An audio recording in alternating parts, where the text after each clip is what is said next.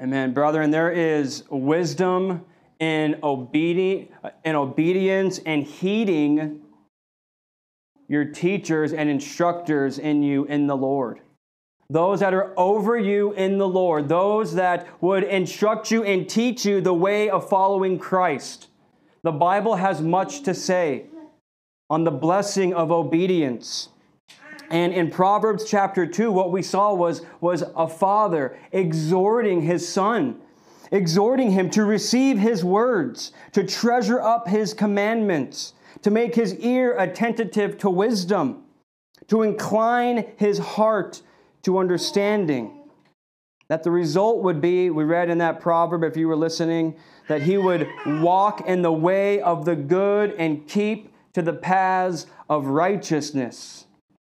And I want you to consider, brethren, today, I want you to consider what Scripture has to say about heeding, teaching in wisdom and instruction. And by way of introduction, I want, I want to read you these verses. Listen with me. Proverbs chapter 1, verse 7 Fools despise wisdom and instruction.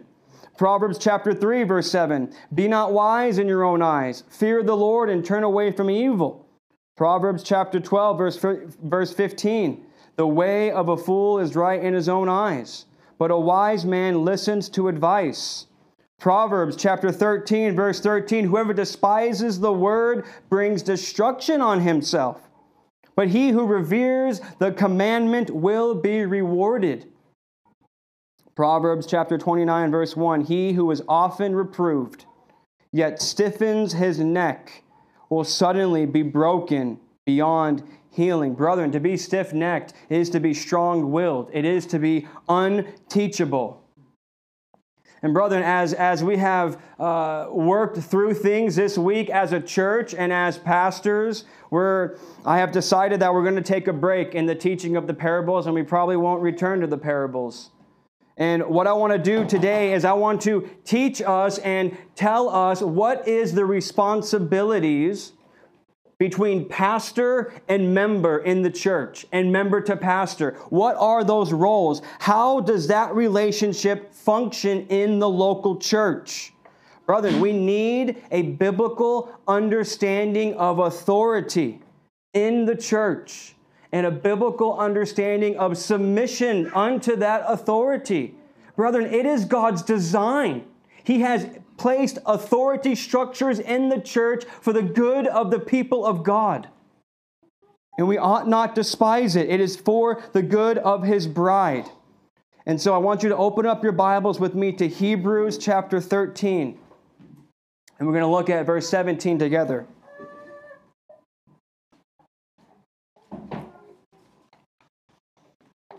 Hebrews chapter 13 we're going to look at verse 17.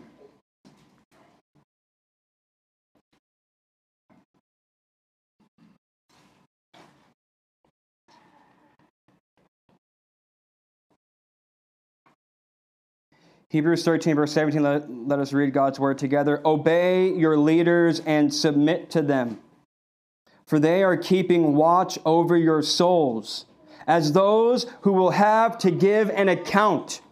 Let them do this with joy and not with groaning, for that would be of no advantage to you. Brethren, as we work through this text, what I want to do and what I want to deal with first is the grounding, is the because, is the why of the command. Obey and submit to your leaders. That is the command. And, and here the text is addressed primarily and specifically to members of the church. This is addressed to you to heed and to listen and to submit yourself underneath the guiding and directing of your pastors and your elders. And, brethren, listen, I think this needs to be brought before the church for, for, for a few reasons. Folks, we believe that all scripture is inspired by God and that it is profitable for teaching, for reproof, for correction, and for training in righteousness. And listen, church, if we, I mean, the reality is this if we do not teach you these things, who's going to teach you them?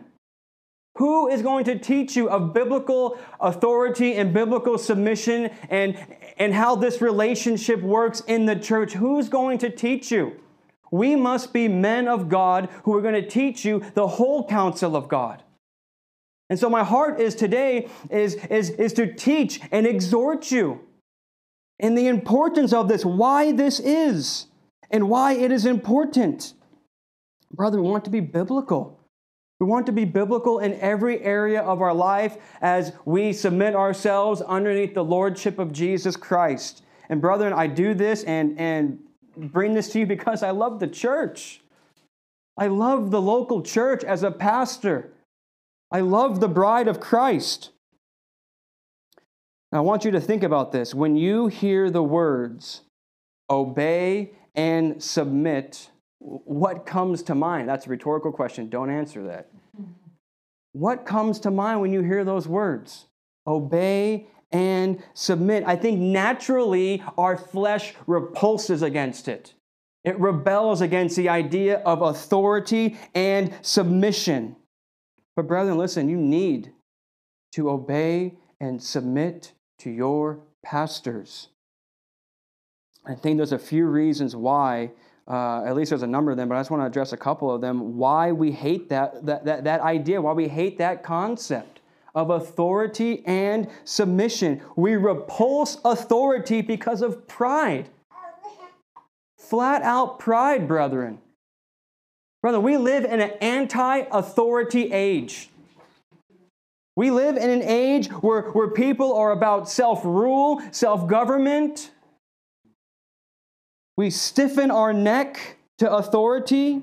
We have this you can't tell me what to do mentality. And brethren, it's utterly unbiblical. Utterly unbiblical. We see the nations raging in Psalm chapter 2 trying to break off the cords of God's sovereignty and authority over them. Brethren, read the book of Numbers. Read Numbers and see the people grumbling against leadership, opposing themselves to God, stiffening their neck. Brethren, pride goes before destruction. And I know you know that, and I know you've heard, you know the Bible passages. But, brethren, we ought to hear them and not just be a hearer of the word, but be a doer of the word, as James teaches us. I think a second reason why we repulse authority is because we have either seen or been personally affected by people who have abused that authority. They have abused it whether that's abusive parents or spouses or bosses or former pastors, men who are greedy for gain, men who lord it over the sheep, men who take advantage of God's people. Brethren, that's a reality. But we need to have a biblical understanding. We have got to come to the Bible, brethren, and recognize that authority and structure is God's good design. It's His good design for His world. It's His good design for the bride of Christ. And Brother, without authority, we have, we have chaos. Absolute chaos. It is not safe to have no authority.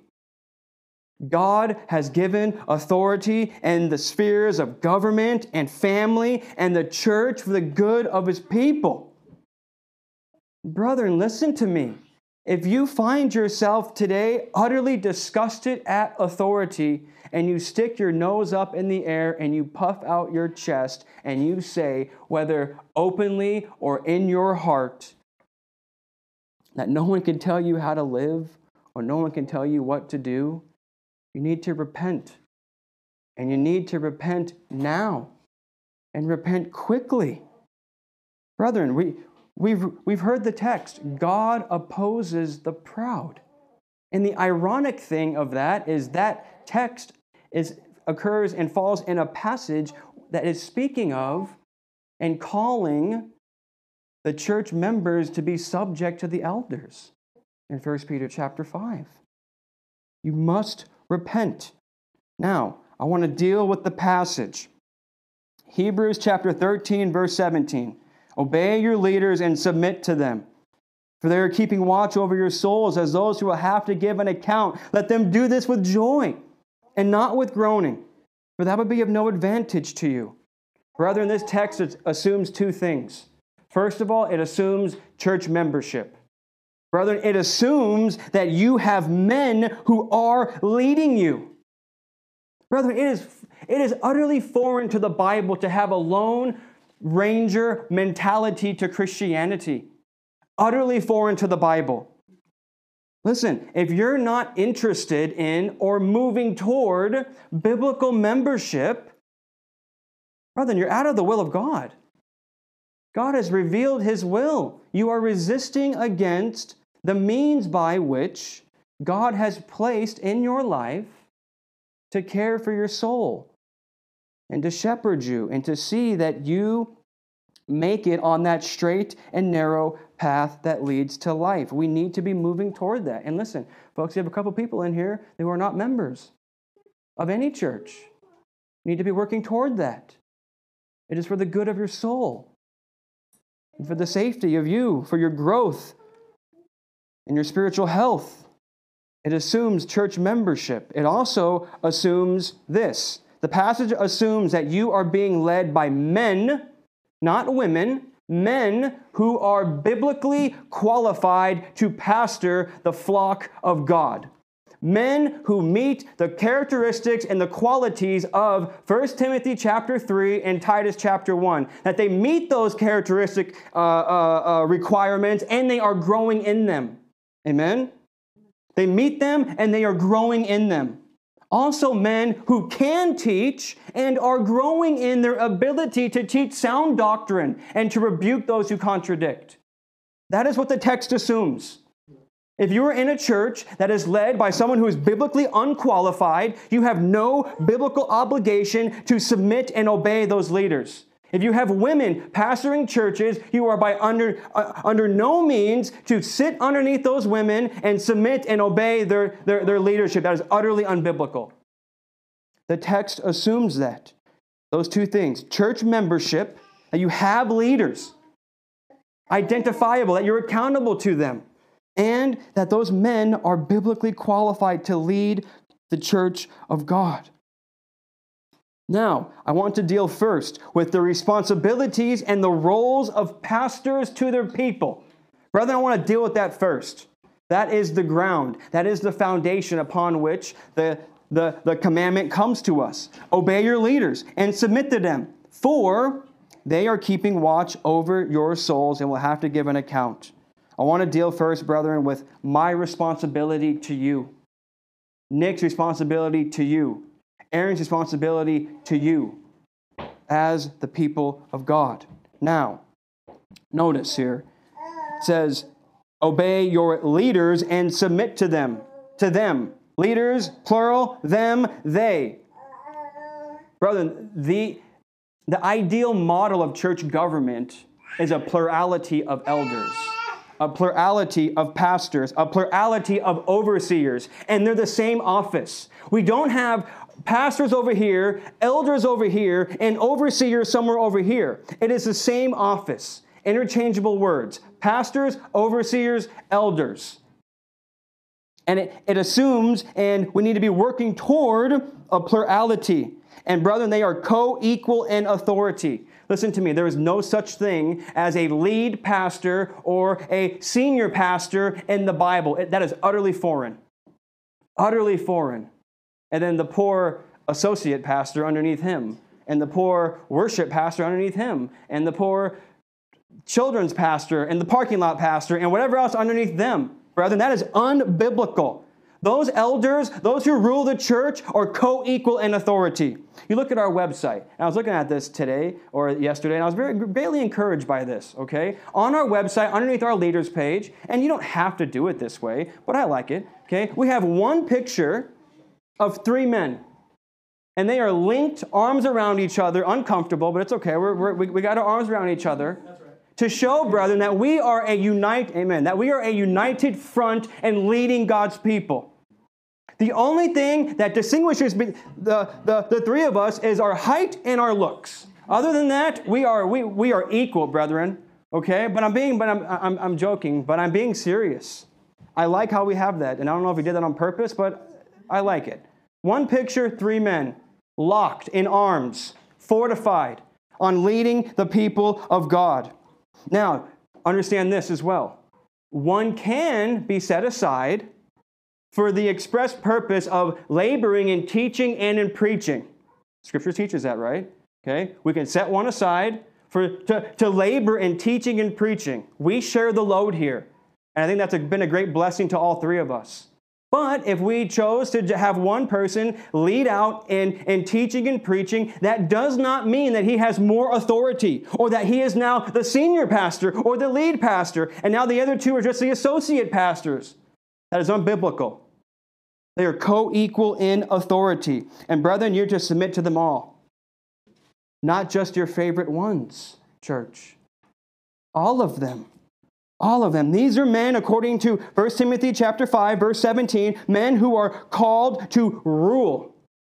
To rule, brethren, and they're to rule well. Let the elders who rule well be worthy and considered of double honor, brethren. They are to rule well. And in their ruling, we have a number of responsibilities.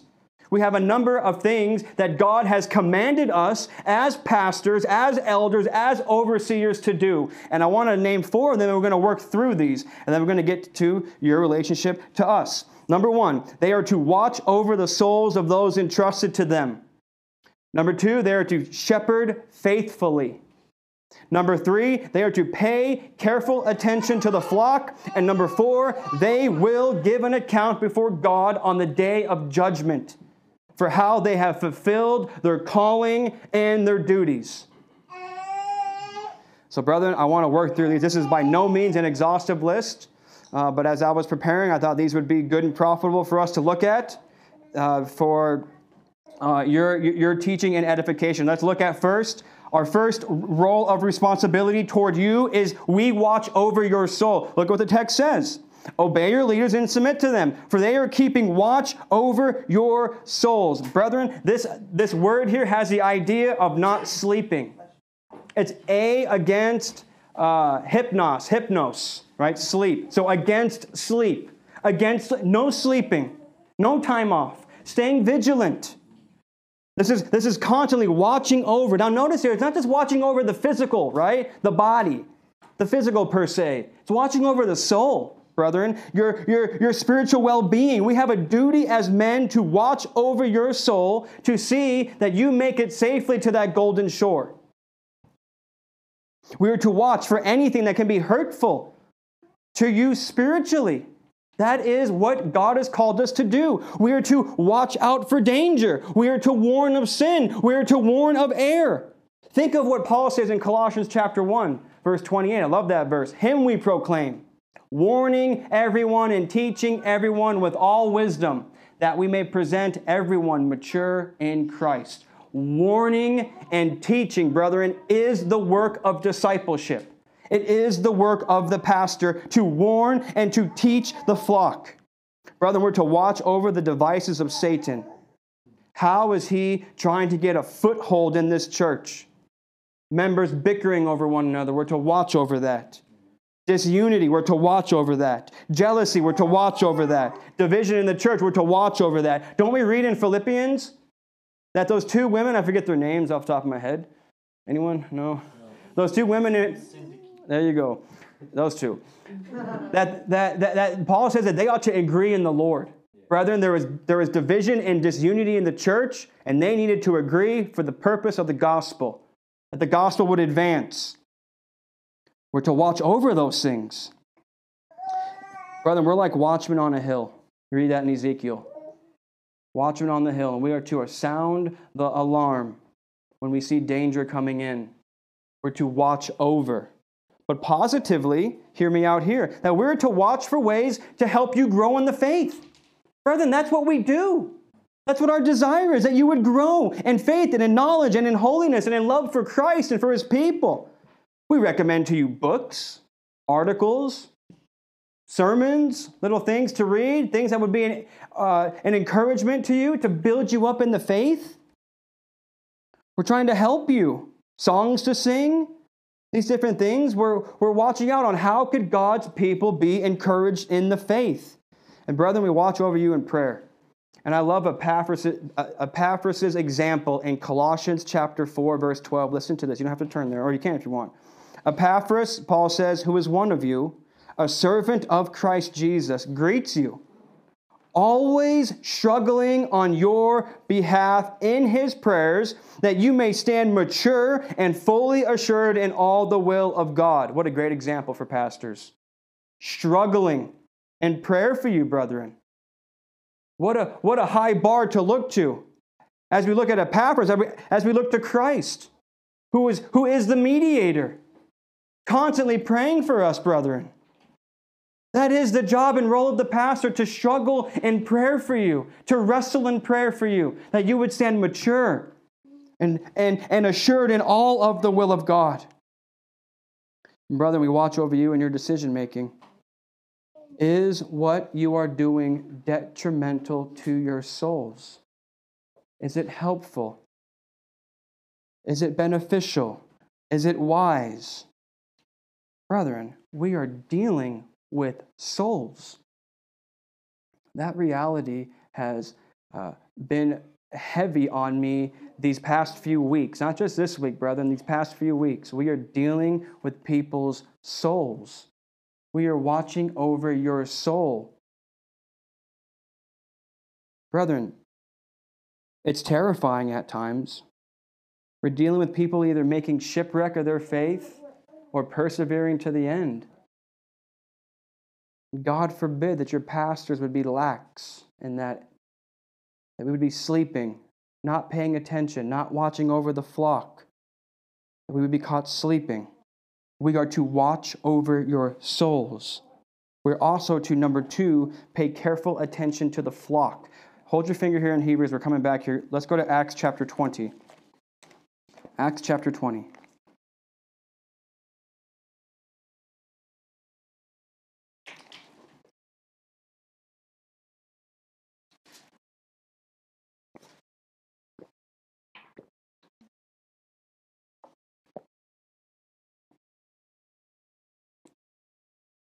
I want you to look at uh, starting in verse 17. We're going to read down a little bit, but uh, just some context here. Acts 20, verse 17. Now at Miletus, he, that's Paul, sent to Ephesus and called the elders, notice the plural there, of the church to come to him.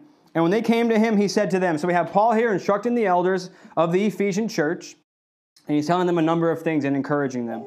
Now, I want you to, to just go down and uh, go down to verse 25. We're going to read a few verses here. And now, behold, I know that none of you among whom I have gone about proclaiming the kingdom will see my face again. Therefore, I testify to you this day that I am innocent of the blood of all, for I did not shrink from declaring to you the whole counsel of God. Verse 28 Pay careful attention to yourselves and to all the flock in which the Holy Spirit has made you overseers to care for the church of God, which he obtained with his own blood. Brethren, we are to pay careful attention to the flock. Now, this is similar to watching over, but, but watching over kind of has this, this, this, this broad view of, of, of, being up on a, on a, on a city wall and, and, and watching out, watching over. To pay careful attention to, uh, a little bit, of, a little bit of a different angle, has this idea of up close, attending to, detailed observance, close examination. You think of children, right? Okay.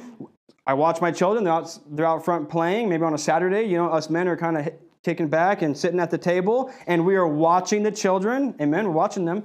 All right. And they're out playing, and we're watching over them. Okay. But if I'm going to pay careful attention that a little kid doesn't put a rock in her mouth, I need to get up close and pay closer attention to see the fine details, you see. So the idea of watching over and paying close attention to, I think, are, I think are a little bit different here. It's close, detailed observance, but notice the order. Pastors are to pay careful attention to themselves first. First, brethren. The pastor has to keep a close watch on his moral purity, on his spiritual growth, so that he could properly attend to the people of God, closely to them. We must be examples in everything, especially in holiness.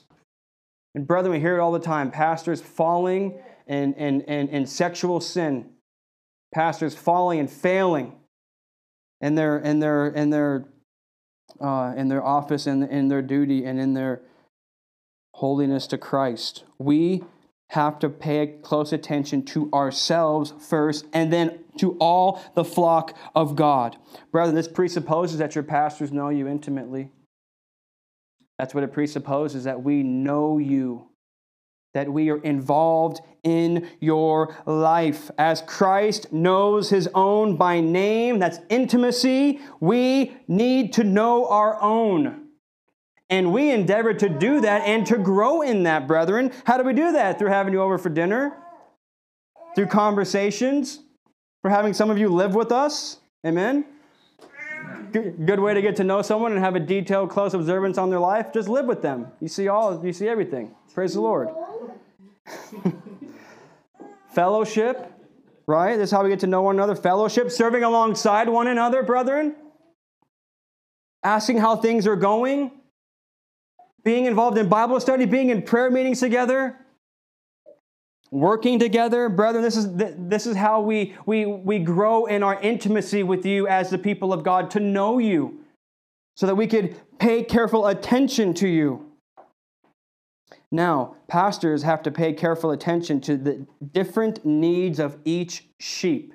Listen, I love this. I love this text. 1 Thessalonians chapter 5. You can actually go there. First, First Thessalonians chapter 5, verse 14.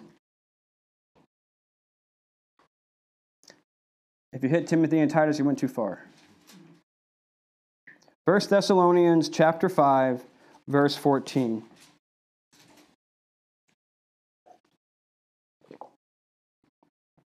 The pastor pays careful attention to the different needs of each sheep. Look at what Paul says here. And we urge you, brothers, admonish the idle, encourage the faint hearted, help the weak, be patient with them all. To admonish the idle, to warn the idle, to encourage the faint hearted, to help the weak, be patient with all of them. Brethren, if you are warning and being firm with someone who is faint hearted, that's not pastorally wise and discerning to do that. And on the opposite end, if someone is faint hearted and we're just trying to encourage them. They need to be warned, you see. This calls for discernment in wisdom and how we shepherd God's people. Everybody needs something a little bit different. Their needs are different, but we must be patient with them all, admonishing, warning, encouraging, helping the weak, brethren. This calls for special care. And look at the example of Christ. And we don't look to him. What do we read of Christ? A bruised reed he will not break, and a smoking wick he will not put out. Christ is passionate, he is gentle, he is tender with his people. But what do we also see him doing? Rebuking. Get behind me, Satan. Right to Peter. That's pretty firm, brethren. That's firm. We look to Christ as the chief shepherd, the good shepherd, to follow his example on how he cared for the flock this calls for pastoral wisdom and discernment to pay close attention to the flock, to each sheep individually. Now, number three, we are to shepherd the flock of God. Let's go to 1 Peter chapter 5.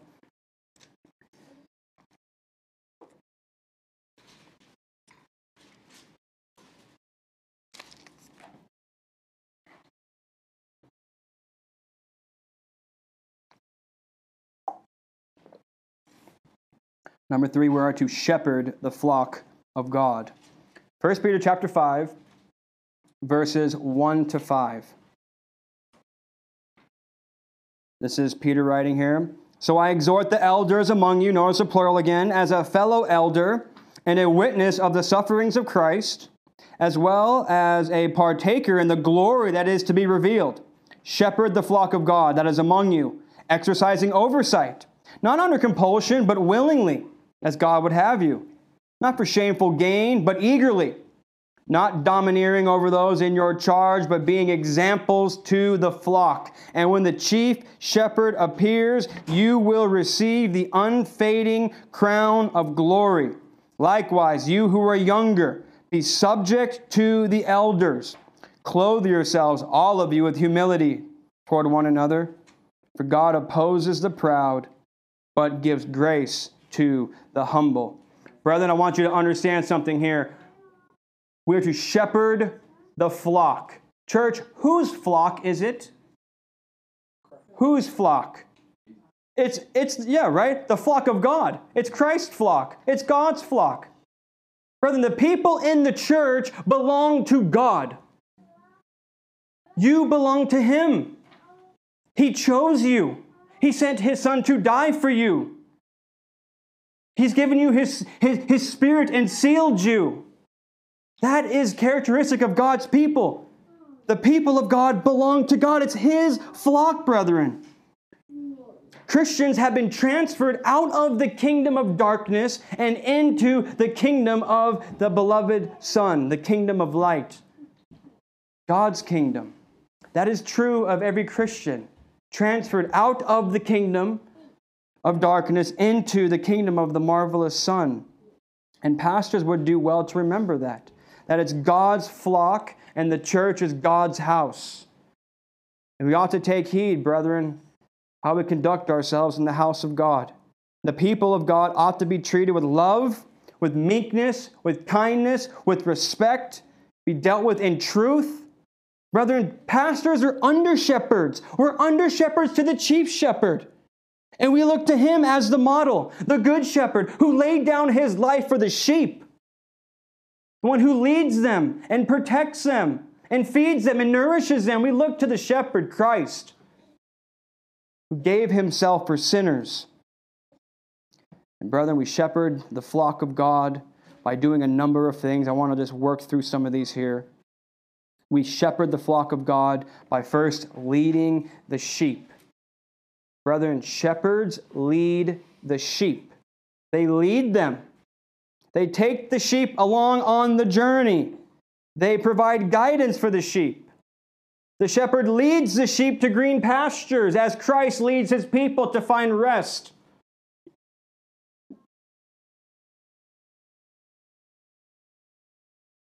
And, brethren, in leading, there is a responsibility for us that we are responsible for the direction of the flock.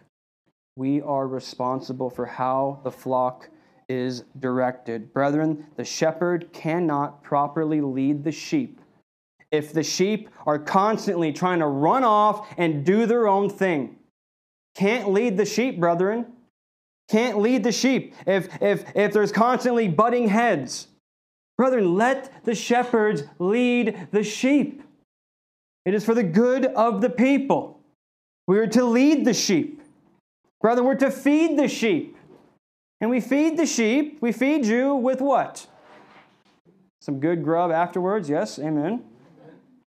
What else? The Word, the Word of God, brethren. It is a pastor's duty to feed the sheep the Word of God, the spiritual nutrients and the food that you need to survive and to grow. And to grow, brethren. As Jesus tells Peter in John chapter 20, feed my sheep. Feed my sheep. And we do that through the Word of God preached and taught. Brethren, some people need milk and some people need meat, but all the sheep need to eat. And that is honestly one of the one of the biggest difficulties in preparing sermons is how could I feed the new Christian and also feed my fellow co-pastors? How do I feed them both? How do I feed everybody in between? The word of God to exhort and encourage you. Calls for wisdom again and discernment and much prayer. The sheep must be fed through the Word of God, preached and taught, brethren. And it's through the Word that we get reproof and correction and instruction and training in righteousness. Brethren, it's the Word of God that crushes like a hammer. It is the Word of God that pierces the heart and brings conviction of sin. It is the Word of God that comes faith and continued faith through the Word. It is through the Word of God that is a lamp to our feet and a light to our path. It is by the Word of God that a young man can keep his way pure. Brethren, it's through the Word of God that we, uh, that we see who God is. What do the Scriptures principally teach? Anybody? The Scriptures principally teach what man is to believe concerning God and what duty God requires of man from the Catechism. The Word of God, brethren, is what builds up the church.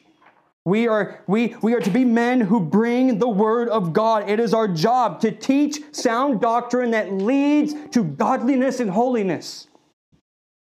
Turn with me to Titus chapter 1 real quick. Titus 1 1. If you hit Thessalonians and Timothy, you haven't gone far enough. Next book over.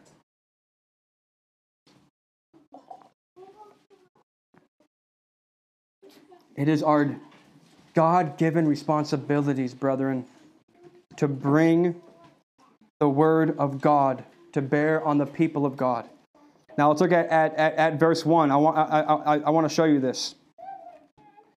Paul, a servant of God and an apostle of Jesus Christ, for the sake of the faith of God's elect and their knowledge of the truth, which accords with godliness. Brethren, there is, there is a connection between knowledge of the truth and a growth in godliness.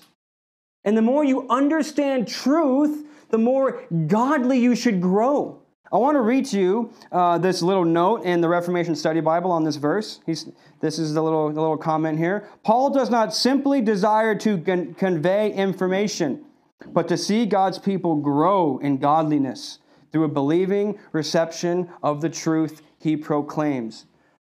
Brother, we're not up here to convey to you information. We're bringing to you the truth of the Word of God that you would grow in godliness. And the Word of God will bring change, brethren. If the Word of God does not bring change in your life, you are either, number one, unconverted, or number two, the Word of God is not being properly taught and presented to the people. That is what we do. We are men who bring the Word of God. And we must. And I want to encourage you that as you read the Scriptures, that you would seek to understand them and to obey them and grow in godliness. The word of God will bring change upon the people. Also, in our shepherding, brethren, we are to protect the sheep. Now, shepherds carried two items with them a staff and a rod. Okay? The staff is like that big stick. All right, and what was that for? The big one. Whooping. Whooping who? The yeah, the bad guys, right? the wolves. I, I, I, Caleb, I don't know what you said. Sorry, buddy. Okay? The staff is what they use to fight off intruders. It was, it was a defensive weapon. Okay? That's what the shepherds use protection from the outside, sin creeping in, unsaved people trying to come in and make influence on God's people. We're to protect you from that. Brother, we're also to protect in, inside the church. And that is the hard reality of what has been going on this week, brethren. We are called as, as, as men of God and priests over God's house to guard, the, to, to, guard, to guard God's house, to guard it from sin, brethren.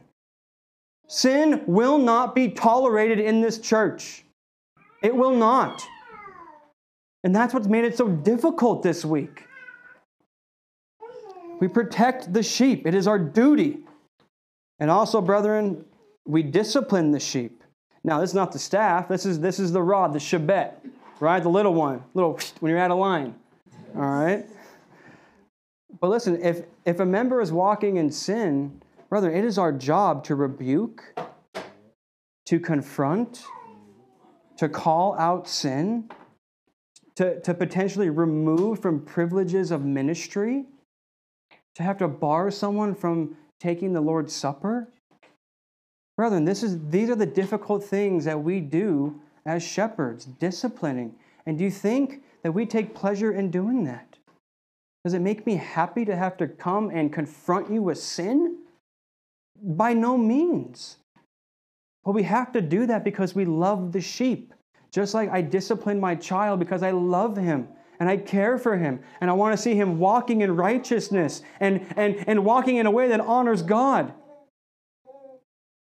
We're to discipline, brethren. And the point of that is not just discipline in and of itself, it's, it's to bring repentance, brethren. It's to bring repentance. That is the goal of discipline, is to bring repentance. Brethren, also in our shepherding, we go after straying sheep. We see this in Matthew chapter 18. Brethren, if a sheep goes astray, then the faithful shepherd goes after that one sheep. A faithful shepherd and a faithful pastor does not say, Well, I have 99 back at home. We could spare one. By no means. By no means. The faithful shepherd goes out to that one to call him to repentance, to call him to return, return to the fold. It's not safe for you to be out here. Return underneath the shepherding care. Return. Brethren, Christ is committed to the global church, amen, and he's also committed to the local church, amen, but he's also committed to each and every one of his people individually. And Christ will lose none of them. And he uses the, the pastors as a means to bring back straying sheep. But, brethren, if the sheep will not repent and return, then their blood be on their own hands. As Aaron said, we could lay our head on our pillow at night and know that we've done everything to go after the sheep, to plead, to plead, brethren, return, return to the fold. We go after them because Christ goes after them. Brethren, pastors are to faithfully shepherd the flock of God. That was number three. Now, number four, pastors are accountable to God. Go back to Hebrews chapter 13.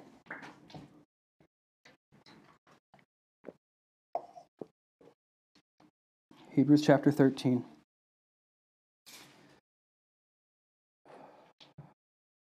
Obey your leaders, verse 17, and submit to them for they are keeping watch over your souls as those who will have to give an account.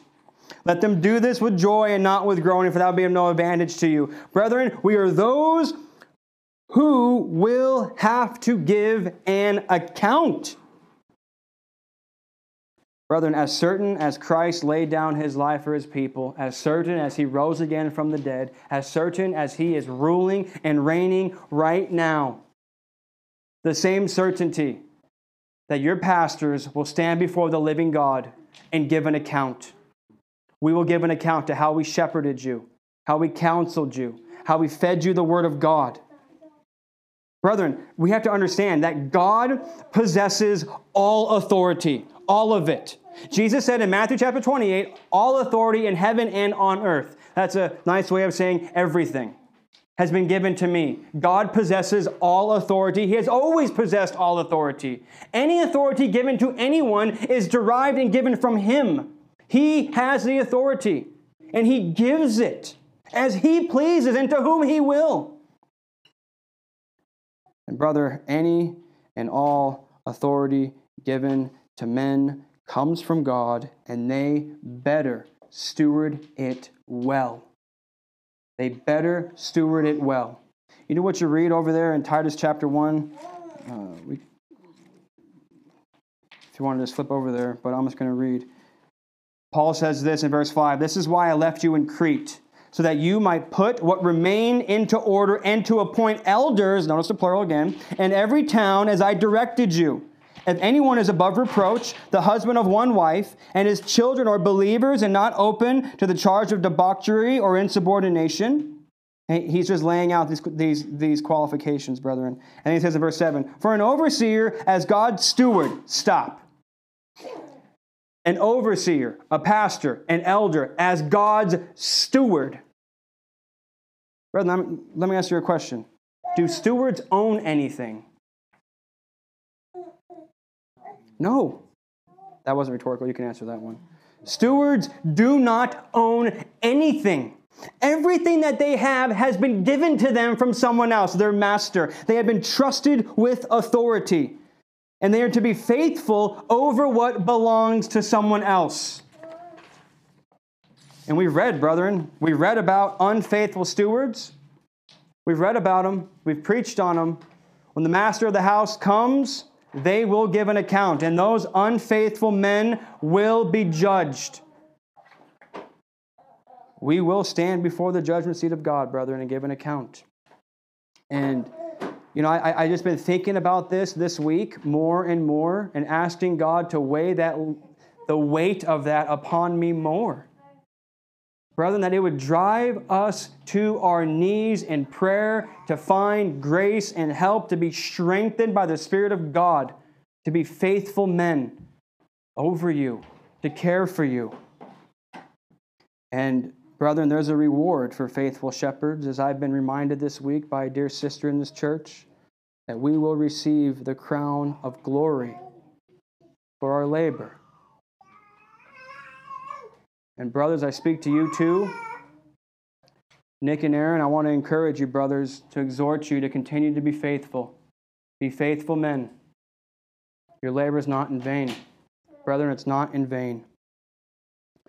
So, brethren, that is the ground. That is the foundation. That is the because of the command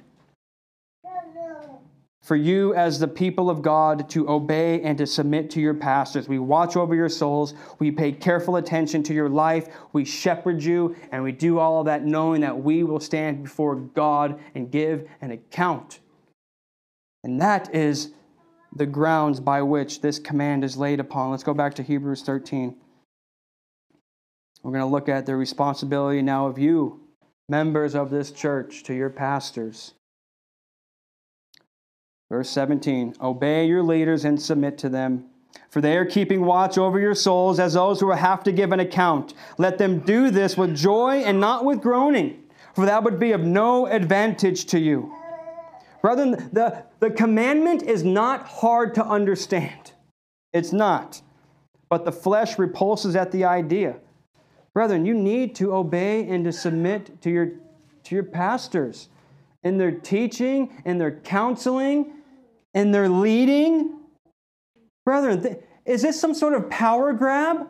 Brethren, we don't have one man leading out the church, trying to grasp for power, trying to grasp for some authority. Consider, brethren, we have three men who know each other well, who labor together, who take counsel together, who uphold one another, pray together, study together, live together, eat together plead for your behalf together.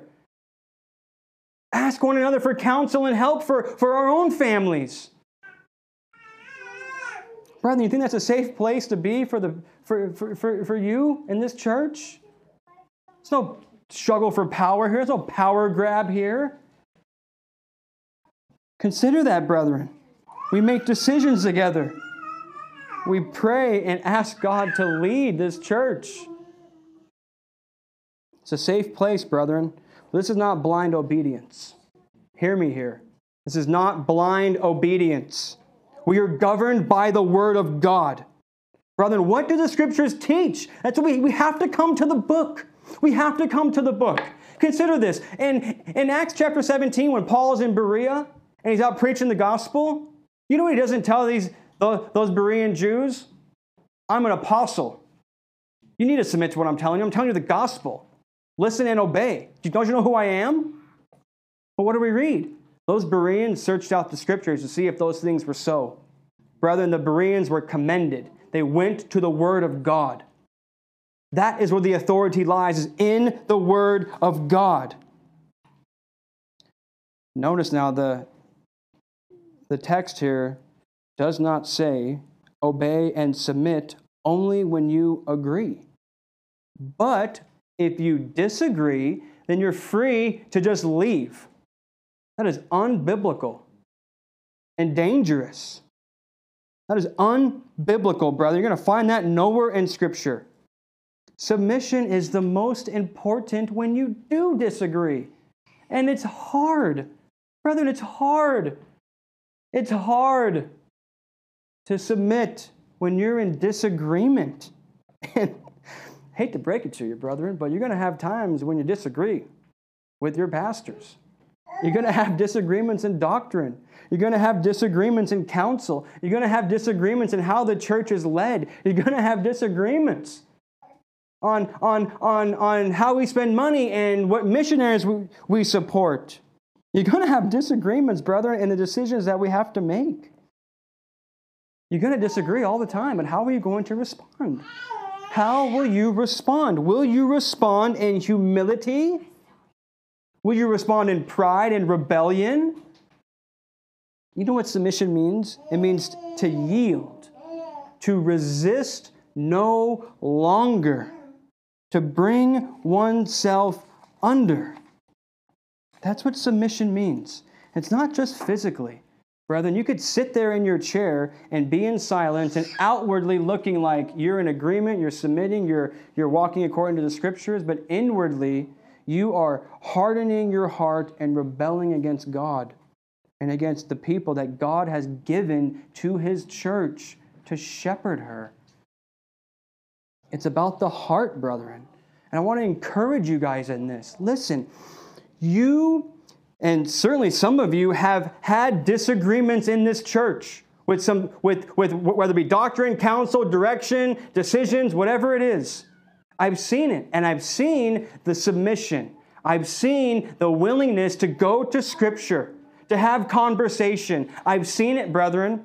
I've seen it in some of you, and it shows your maturity. And it shows that you love Christ. And you, and you want to be biblical in every area. I'm going to tell you right now, God will honor that. As you honor God, He will honor you, brethren. I want to encourage you in that. I want to give you two examples of submission in a difficult situation, and I want to show you how God blessed it. I want to start with Nikki and Sergio. Okay? Nikki and Sergio came to this church as new Christians, brand new, couple months. All right? We weren't even an established church yet. They were seeking out baptism, they were both dating. And you know what the three of us told them? You need to cut off this relationship. Cut it off. Both of you need to seek after Christ, need to grow in your relationship with Jesus. Jesus Christ needs to be your everything. You need to find your full sufficiency and satisfaction in Him and not one another. You need to break up. And, brother, was that easy? No, it was not easy. It was not easy. They both could have said, Who do these people think they are? They meet in some house, there's like 10 of them. I don't even know these guys. They're telling me how I'm going to run my life.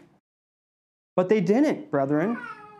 They didn't. Even in difficulty, even in confusion, and oh, and we sat down and we're reasoning, laying out our case before them, and they did that. And they broke up. Good, nope, no more. With, with, with the intent of maybe they'll never get married. Maybe they will never even come back together. Maybe they'll marry someone else and they need to be okay with that. Christ needs to be everything to them. And they heeded and they submitted, no doubt in difficulty, brethren. And God has blessed them. And He brought them back together in due time, strengthened in the Lord, deepened in the relationship with Christ. They sought to honor Christ, and God honored them. And I had the privilege of performing their wedding. Now they got a baby coming. Little Mateo, praise the Lord. Brethren, God has blessed them, He has honored them. They could have just said, I'm out of here. I'm going to another church and doing that. God blessed that submission. He blessed it, brethren. Also, Sierra and I. Along a few years back, uh, when we were first planning to get married, we were dating and engaged, and uh, we were planning on moving to the Philippines immediately after being married to go and I was going to teach. And, and, and, I found myself preparing to, uh, to teach at a Bible college there in the Philippines. And so we were planning on this, getting married, boom, going to the mission field. And in the course of that time, pastors were on board, everything was, everything was going well, and then it wasn't. And then there was this, this, this magic new rule that said that newlyweds have to stay in America for minimum one year and use some really bad scripture to try to back that up. In my opinion, and still my opinion, ripping scripture right out of its context, kicking and screaming. It's ironic that after this was all done, another couple got married in the church and they went to the mission field right away after they got married. No one year rule. So it was just for me. It was just for me. Hindsight's 2020 and clear, but brethren, that was very difficult for us to, to deal with. I remember where I was hearing that kind of news from our, from our mission pastor saying, You can't, you're not going anywhere, you have to stay. What? Stay? Why? That's why? People were trying to convince me I'm not called to be a missionary anymore. Now you're married. Now, now you have to stay here. You're not called. And brethren, I, I had a choice right there. I could leave. Not even, there wasn't even biblical membership at this church. I want you to understand that. I could have taken my spouse and said, We're out of here. I'm going to go find another church. Brethren, it was difficult. It was hard. And for many months, confused, brethren, confused. God, what are you doing? Why do I have to submit to this? I don't even agree with what he's doing. He's in air. He is in air. He's using the word of God for his own purposes, air. But you know what, brethren? Over the course of the next couple years, by God's grace, my heart was starting to change, and my burdens and desires were for China instead of the Philippines. And also, I came to a biblical understanding of the doctrines of grace. And, and, and, and it, it was in that time that God opened up my eyes to his sovereignty and salvation. And brethren, I'm standing here in a pulpit now, pastoring a flock, pleading with you, teaching you, shepherding you. I don't know where I would have been, brethren, if I just said, I'm out of here. No commitment here. I don't even believe this guy's out of line. It's not even true doctrine. I'm leaving. I don't know where I would be, brethren.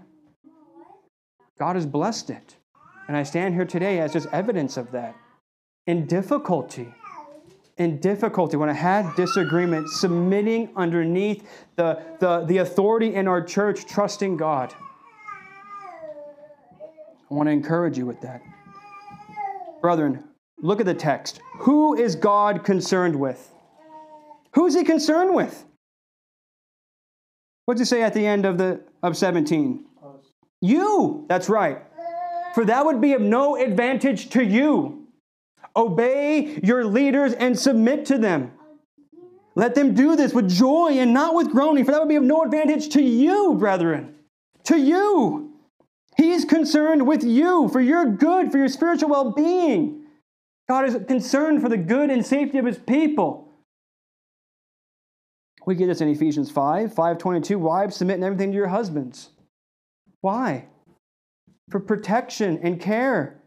It is good for the wife to come underneath the loving shepherding of her husband as the husband lays down his life for her, as Christ laid down his life for the church.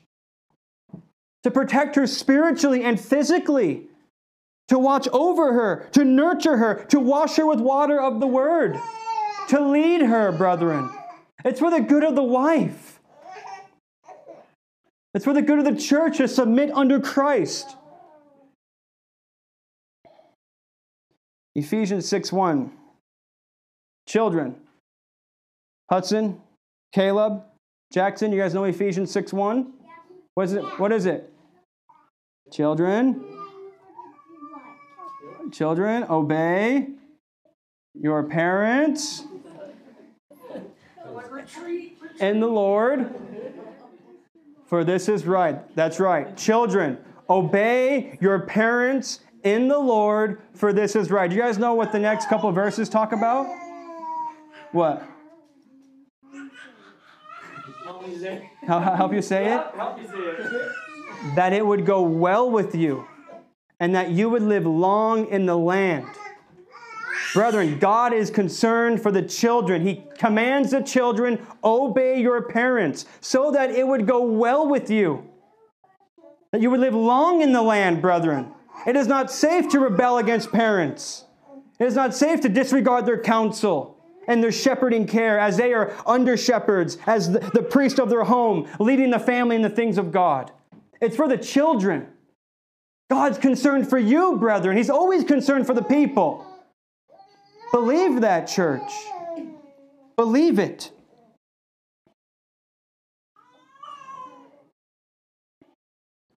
Last, last text here, brethren. Let's go to 1 Thessalonians 5 again as I, as I wrap this up.